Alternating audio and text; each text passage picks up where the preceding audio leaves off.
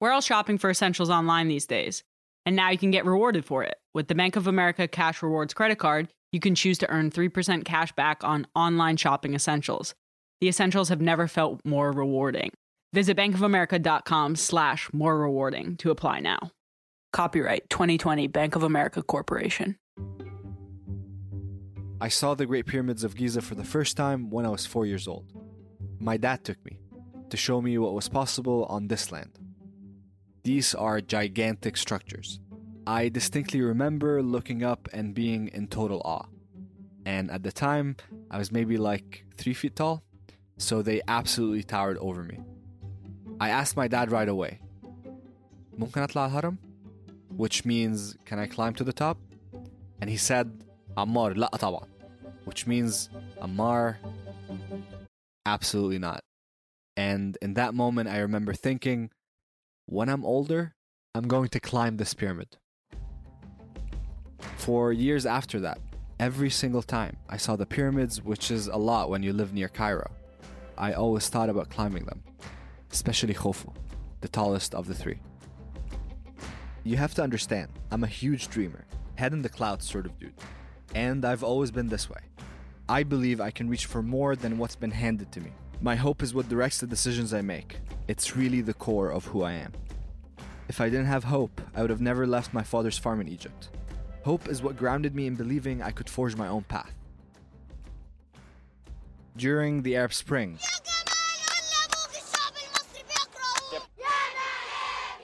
hundreds of thousands of people protested against oppressive governments, using social media to organize and share information. I was studying in South Africa at the time, so I had to watch it from afar via YouTube and Facebook as my people took to the streets. President Mohammed Hosni Mubarak has decided to waive the office of the President of the Republic. That experience solidified my dream of using social media as a tool to wield positive change, just like my heroes in the revolution.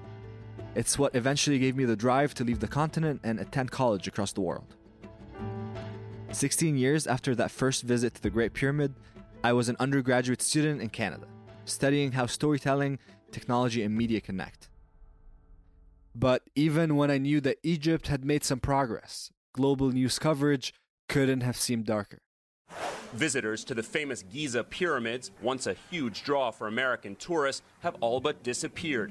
Gas lines are hours long. The country is basically not functioning. I mean, there's no security. The media depicted the new Egyptian regime as incapable, claiming that the Arab Spring had largely failed. But I still believed in the power of our people. I mean, would once created the freaking pyramids and would overthrown the government. If we could do that, then we could do anything, right? And that's when it hit me. The plan was simple. I would climb Giza, capture it on a GoPro, and tell the story. To hopefully change what Egypt stood for in the eyes of people all around the world. Most importantly, it would remind people at home of what was possible. I am not a dream and do nothing kind of guy. So I put my plan right into action. And if this trip was going to happen, I wanted some company. Luckily, I knew just who to ask my friend Oscar. We first met at soccer tryouts at my university, but we ultimately ended up connecting over our dreams of becoming entrepreneurs. When I showed up at his doorstep with this ridiculous pitch of climbing the biggest pyramid in the world, he didn't blink. He was in. This trip home had more than just my dream of climbing the pyramid riding on it.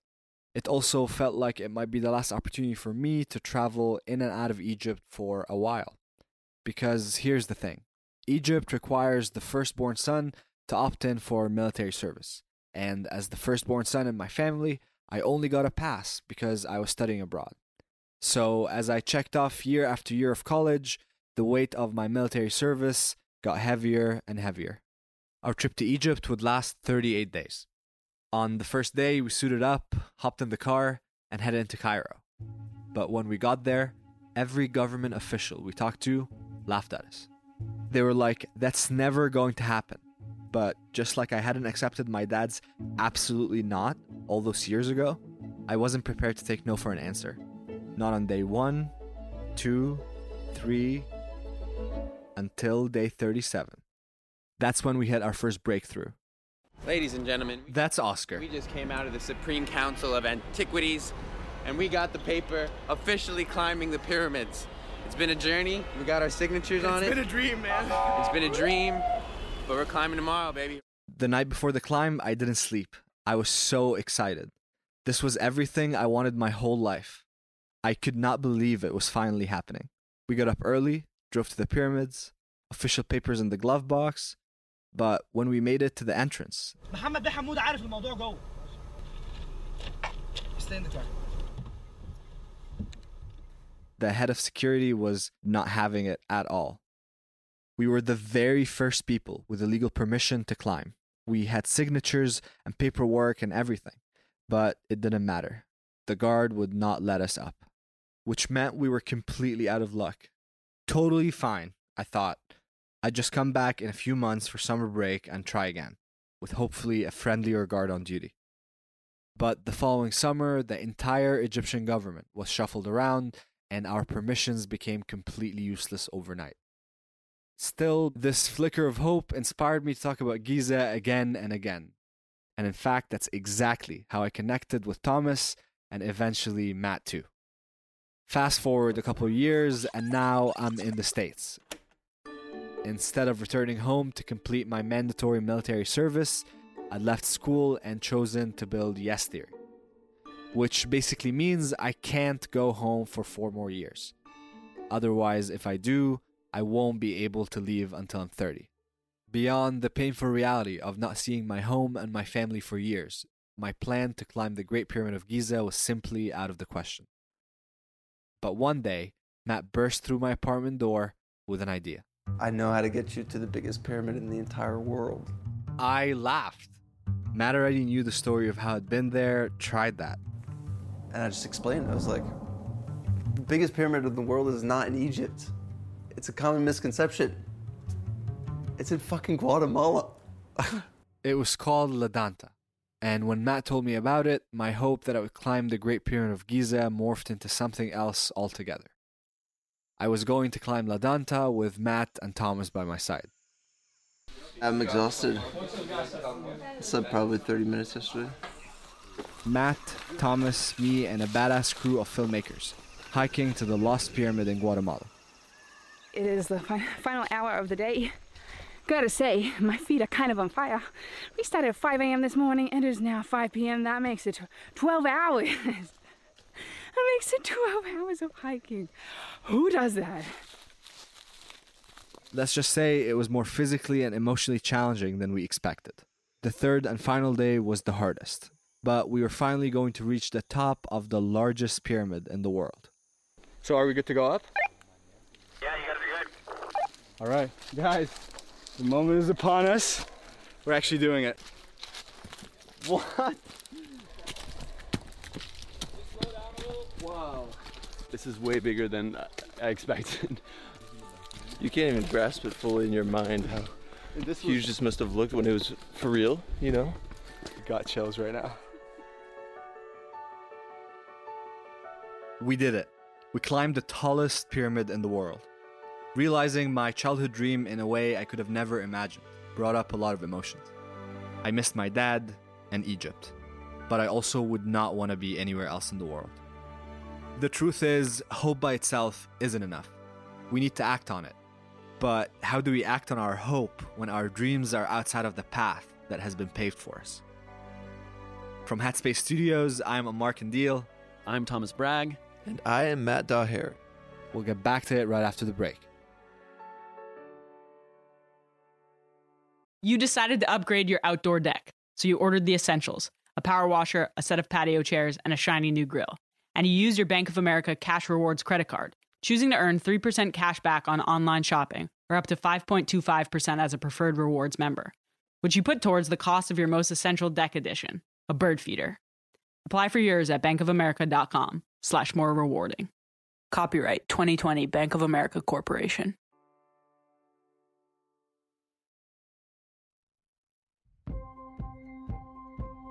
Hope is the guiding value in my life, but that doesn't mean it's straightforward optimism.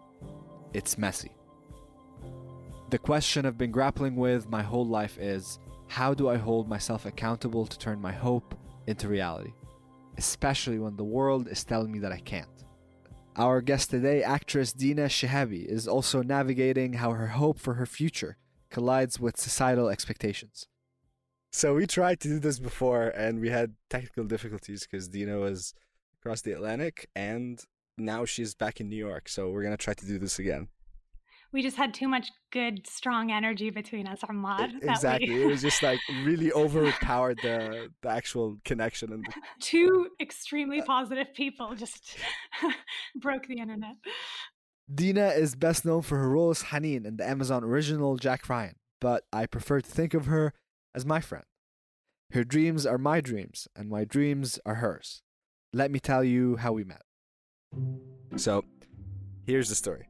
A lot of my friends have been asking if I had seen the show called Ramy, and I kept saying no because I usually don't watch a lot of things.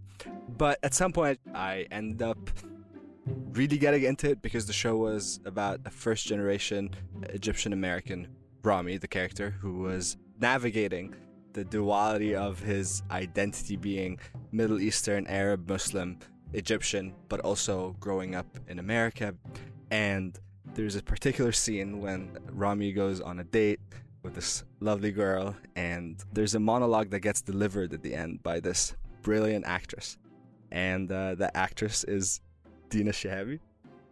I'm like in this little Muslim box in your head, and I'm the wife or the mother of your kids, right? After the episode ended, I decided to reach out and I said, "Hey, um, I see you. I love you for what you've done and for representing uh, people who don't necessarily get represented. And I, I just would love to meet you." And not too long after, we went on a bike ride and we just like talked for hours. And so, I'd like to welcome you, Adina, to our podcast. We're actually talking about hope, and I'm really excited because you're someone who's given me so much hope. Oh, thank you. That all means so much to me. The question that I like just love asking people is what makes you feel like a free child? Connecting to my joy. And what is it that can bring you back to that joy? I was a really quiet child until I was 11. I was taken into a dance class, and that was like the freest I'd ever felt. And so to me, when I think about like being free, I think of dancing. I want to dig back into your life a little bit and kind of get to understand more uh, your upbringing and your makeup because you've lived all over the world. So, uh, yeah, why don't you give us kind of like the rundown of Dina Shihabi? I was born in Riyadh in Saudi Arabia, and my father is Saudi Palestinian Norwegian. And then my mother is half Palestinian, half German Haitian. So I'm very mixed. And then we went to Dubai when I was seven because when I was six, they made it illegal for girls to play sports in school. My family made a decision like, all right, do we want to raise our daughter in Saudi? And then when I was 11, I walked into this dance class within a year I was dancing professionally, which was hard for my dad, you know, hmm. culturally. You know, a lot of his friends were telling him to be careful. Do you really want your daughter to be, you know, a loose girl? God bless my mother. She was like, we're not going to get in the way of Dina doing this. When Dina was 14, she moved for a third time to Beirut. She had no choice but to leave her dance company behind. I had to find other creative outlets. And that's when I started focusing on acting. While she was a badass professional dancer, Dina always held a dream that she'd become an actress. I would do Oscar speeches in my mirror as like a nine year old, but I wow. never thought I could ever become an actor because of my voice. People thought her voice was too loud and too high pitched. And remember, Dina was only 14 at this point. And 14 year olds, well, they can be mean. Like I would get these like emails being like, this is Dina, and it was like a picture of Minnie Mouse and just all of these like awful things that I would say hi, and people would like jump back and be like, "Why do you talk like that?" And Arabs will just tell it. Arabs are the uh, worst. Yeah, yeah. Oh, just like, they just they're like Dina, like what the sotek, you know what I mean? Like you're speaking too loud and it's like too high, and just like shut up, basically. Luckily, there was one person that told her to ignore her peers and go after acting with the same tenacity that she put towards dance. My acting teacher was like, I know you want to be a dancer, but you have a natural talent. And so then I moved to New York. And I would take acting classes during the day and dance classes at night. And I started taking more acting classes and then decided to audition for Juilliard and NYU's grad acting program. And I got into both. Dina was the first Middle Eastern born woman to be accepted to both the Juilliard and NYU acting programs. She chose NYU. The more and more I acted, the more and more I felt like, oh, wait, this. This really feels like my thing. But then she hit a roadblock. Once she graduated, I was really bad at auditioning when I first came out of school. So after I blew this one audition in LA and had a nervous breakdown, and I was like, oh my God, I'm bad at this, you know? Dina still got some acting roles here and there, but each bad audition chipped away at her hope, just like the kids who made fun of her voice. Until a ping pong session with my agent at the time where we went and he kicked my ass at ping pong. And he recommended that I start writing. He was like, You must have all these stories from where you're from. You've had a really, you know, singular experience. Try writing. He had told me, Write three pages and send it to me. This was the first time that I sat down and really put pen to paper. I was writing a role for myself. And I wrote a full drama pilot in a week. And I sent him 65 pages. And he called me so excited. And he was like, This is actually really good. You know, I grew up watching Friends and I was like, you know, I'd be the Rachel and my friend would be the Monica. And I always would make a joke like, when is there ever going to be like, you know, Adina or an Ahmad and like, you know, white people in North Carolina are like, I'm the Ahmad and you're the Dina and like relating to us in the same way we've related to them. And so it's been a dream of mine for a long time. So I had this story that I've been kind of putting together that I knew was going to be like three women, and I knew they were all going to be different nationalities. Like one's from Palestine, one's from Morocco, and one's from the Khalij. And I wanted that mix of different Arabs and what it feels like to live in America, knowing that you're never going to move back to Dubai or Saudi. That's mm. a crazy feeling. Mm-hmm. Like you're never going to go home to the place you're from. And not because you don't love it, but it's because what you want from the world, what you're after, America offers. Yeah. America's pretty incredible in that way. It has a lot of problems, so it is everywhere. But at the end of the day, I would not be who I am anywhere else in the world. America is a place where you can go and really succeed.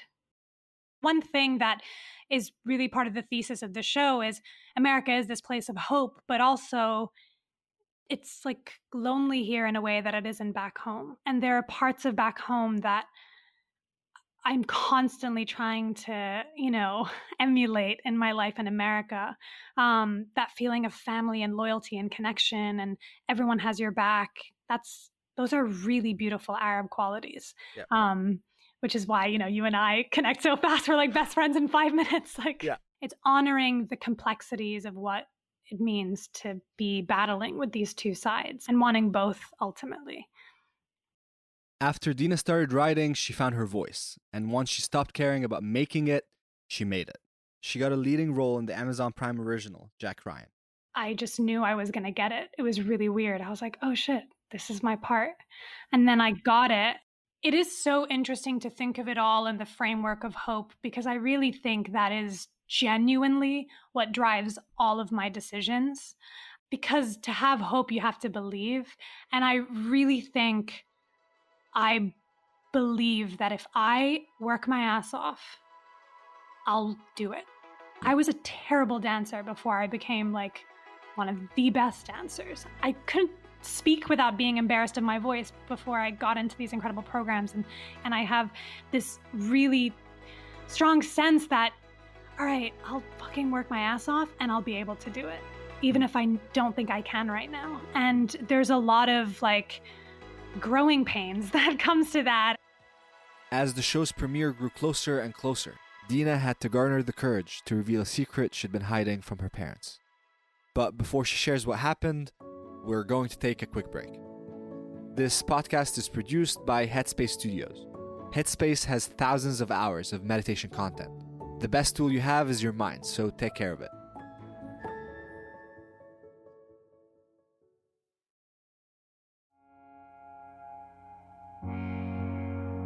I don't know, my life changed when I got that show. No doubt, Dina's role on Jack Ryan was her big break. but it was also the big breaking point between her aspirations as an actress and her family's expectations. Accepting the part required Dina to act in a sex scene, which is quite possibly the most contentious decision a Muslim Arab actress can make. With Hope, you get slapped in the face sometimes.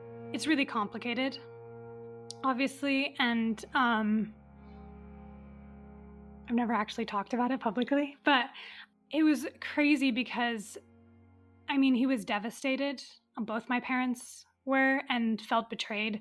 And I I was so scared to tell them I'd made this decision to like do the sex scene and, you know, I think there was a part of me that also felt that deep shame that I grew up with. And then I basically like sprung it on them like last second and it was mm. not fair. And um they really had to process it while the show was coming out and we had to process it as a family while it was like out in the world. And it was really difficult. It was like the hardest thing i've ever had to go through. You know this Ammar when a woman does something it reflects more on her father and her brothers than it does on her the older i get the more i acknowledge like the complexities of our culture and like how difficult that is and how certain things that hold women back also hold men back because their reputation rides on what I do. Hmm. When I made that decision to do it, like the shame I felt as Dina met the shame of the character in this really profound way for me hmm. that it felt important. Mm. But at the same time, I don't think anything's worth devastating your family. This was one of the first stories Dina shared with me when we met up at the beach. We sat down and I basically said, you know, tell me your story, and you told me what's happening with your dad. For those of you who do not know, three years ago, my dad gave me an ultimatum find another job or come back to Egypt immediately. If you don't do that, then I won't accept you as my son or in my life at all for that matter. You've caused so much harm for your family and relatives. Shame on you. Wake up before it's too late. I won't accept any other outcome except for what I stated above. And while every one of his requests came from a place of love, I ultimately decided that I have the right to determine the life I want to live. I didn't need to live somebody else's dream, even my father's. But I didn't just make that decision once, I make it every day. I choose hope by pursuing my dream with yes theory, and I hold on to the hope that one day he'll come around. And that's what I shared with Dina. I was like, wow, you know, I just went through something with my father, which was really painful. And it was really nice to connect because I actually hadn't spoken to anyone that had upset their father so much that they stopped talking to them. After Dina's father learned of her decision, he stopped talking to her for a couple of months, which felt like a long time since they usually spoke every day. And I know yours has been years, but we really connected on how scary that is, but also what it is to be who we are and what we're exploring and how meaningful that is. And hearing your story just really solidified so much for me because, you know, it's not just my family. I think I was also really touched by you existing as who you are in the world. That mm. a person from my world is as open and vulnerable as you are. That made me feel so proud and the fact that you're this public figure and inspiring people no matter where they're from that made me feel so proud and i thought wow something's happening because if you exist and i exist there are many different versions of us i swear that was exactly the what the thought that came to my mind when i met you when i yeah. when i watched Ryan. i was like oh my god there's so many more of us and of course i'm not the only one and hearing your story and kind of really getting to see a path where maybe one day my dad will understand you know maybe one day he'll be able to see a different perspective to what i do i think everything that your father wanted to do you're doing like maybe he had a dream that he wanted to leave egypt. Maybe he wanted a dream to do something else. And you're extending it. And inshallah if you want to have kids like your kids extend that. And they do things like beyond what you expected of them. Yeah. Um, and I think that's a really beautiful thing that with each step, we're like taking each other further through this wild ride. I feel invested in your story and wanting you to like have this reconciliation with your father. Like I imagine even like flying to Egypt and being a part of it in some way, like making it happen. I'm really charming. I know, and he would love you. He would My dad me. would love you. Oh, of course. that would be the best part of this story if we got to do that together and i genuinely mm. i'm not just saying that for the sake of it like i feel invested in in mm. you in in your well-being because i heard your story and inshallah that's what we do for each other because i really Inshallah. think we can like be each other's family Every Eid al Adha, my family gathers over extravagant meals that have been passed down for generations. They exchange gifts, play games, and tell the same stories year after year. At sunrise, my family will join people from all over our town in public prayer. Before my father sacrifices a sheep, which I would normally help him with. He'll divide the animal in thirds, sending portions to relatives and those in need, before keeping the rest for our family. Eid al Adha is a time when my whole family comes together, which is one of the many reasons that I stay up late every year to call home. When no one answers, I usually send a voice memo with a common prayer that we say that day. But this year, he picked up for the first time ever for Eid two days ago. Wow really It's 52 seconds, but I'll I'll take that any day. It's very very brief and but I think I at least I got to hear his voice and that was the first time in like almost 3 years. Yeah, I, I actually it feels like I haven't even gotten to process that yet, but um definitely made me happy to, you know, to hear his voice. wow that's really beautiful I think hope is actually most effective when it's least convenient.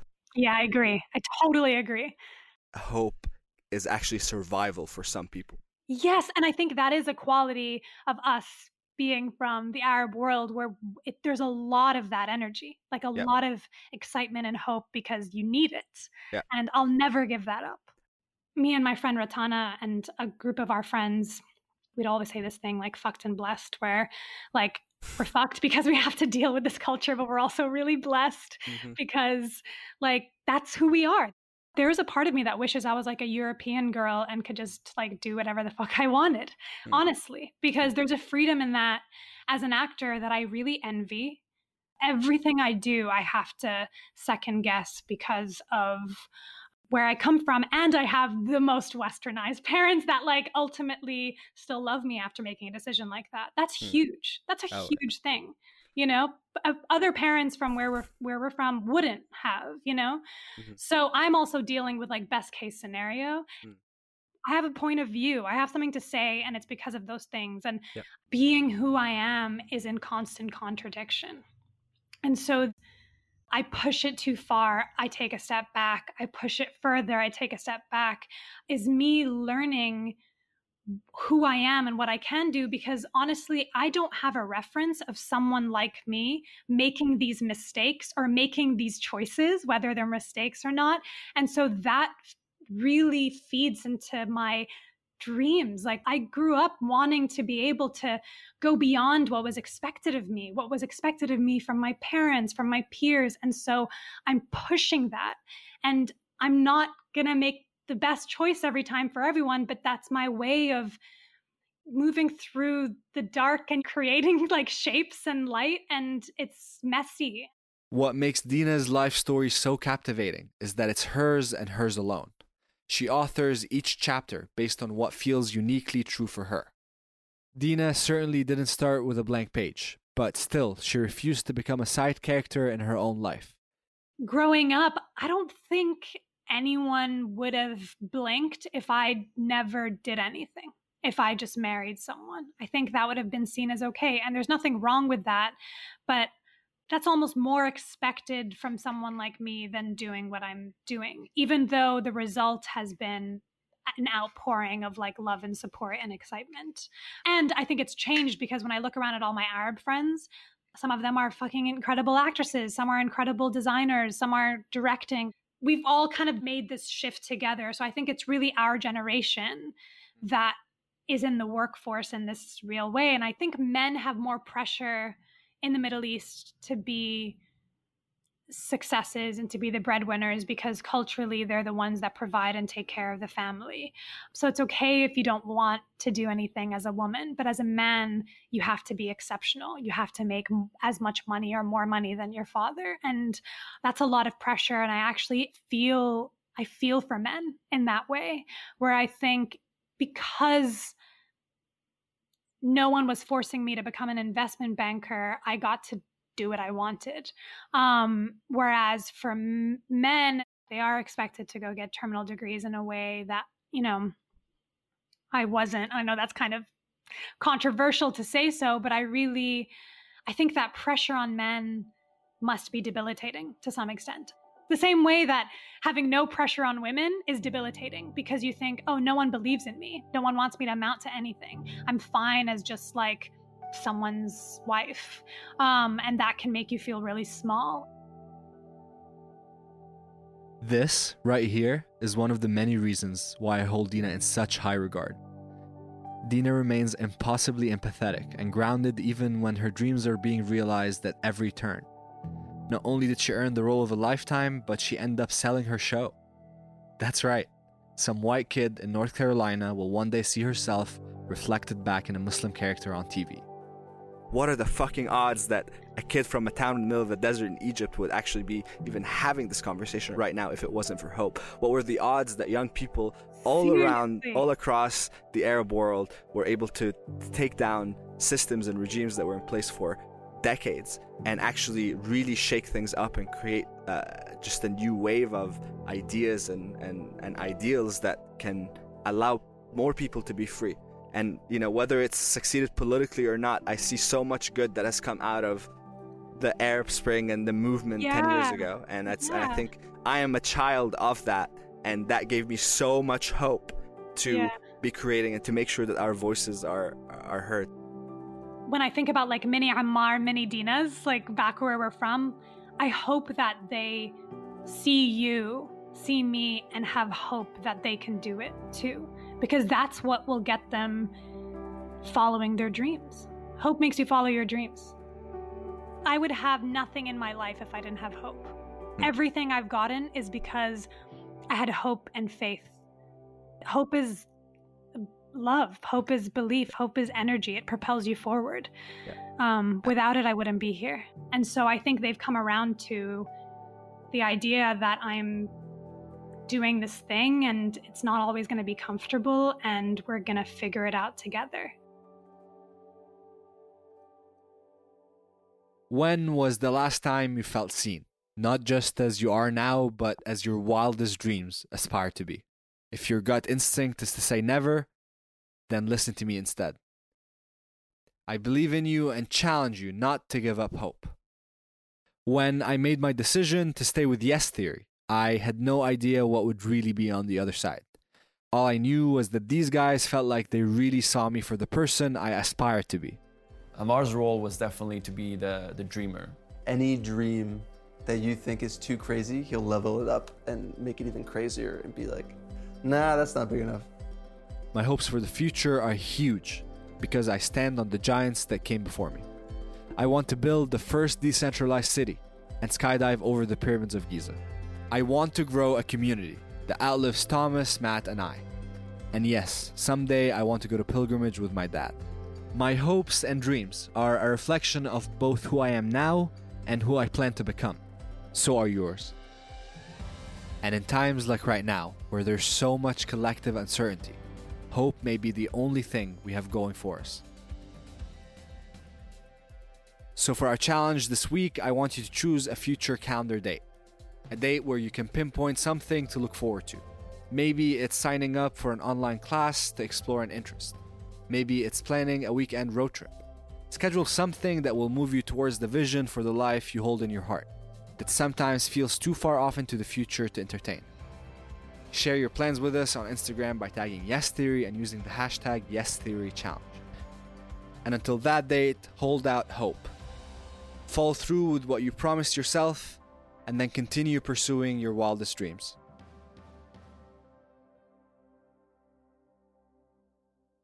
I am your host for this episode. I'm Ammar Kandil, but I would not be here without my friends Matt Dajer and Thomas Brag. This episode was produced by Joy Folks and Juliette Luini. It was edited by Joey Fishground. Bankroll sound designed and mixed it right up. The S3 podcast is produced by Kate Ward for One Day Entertainment. The executive producers are Leah Sutherland, Morgan Selzer, and Sam Rogaway from Headspace Studios.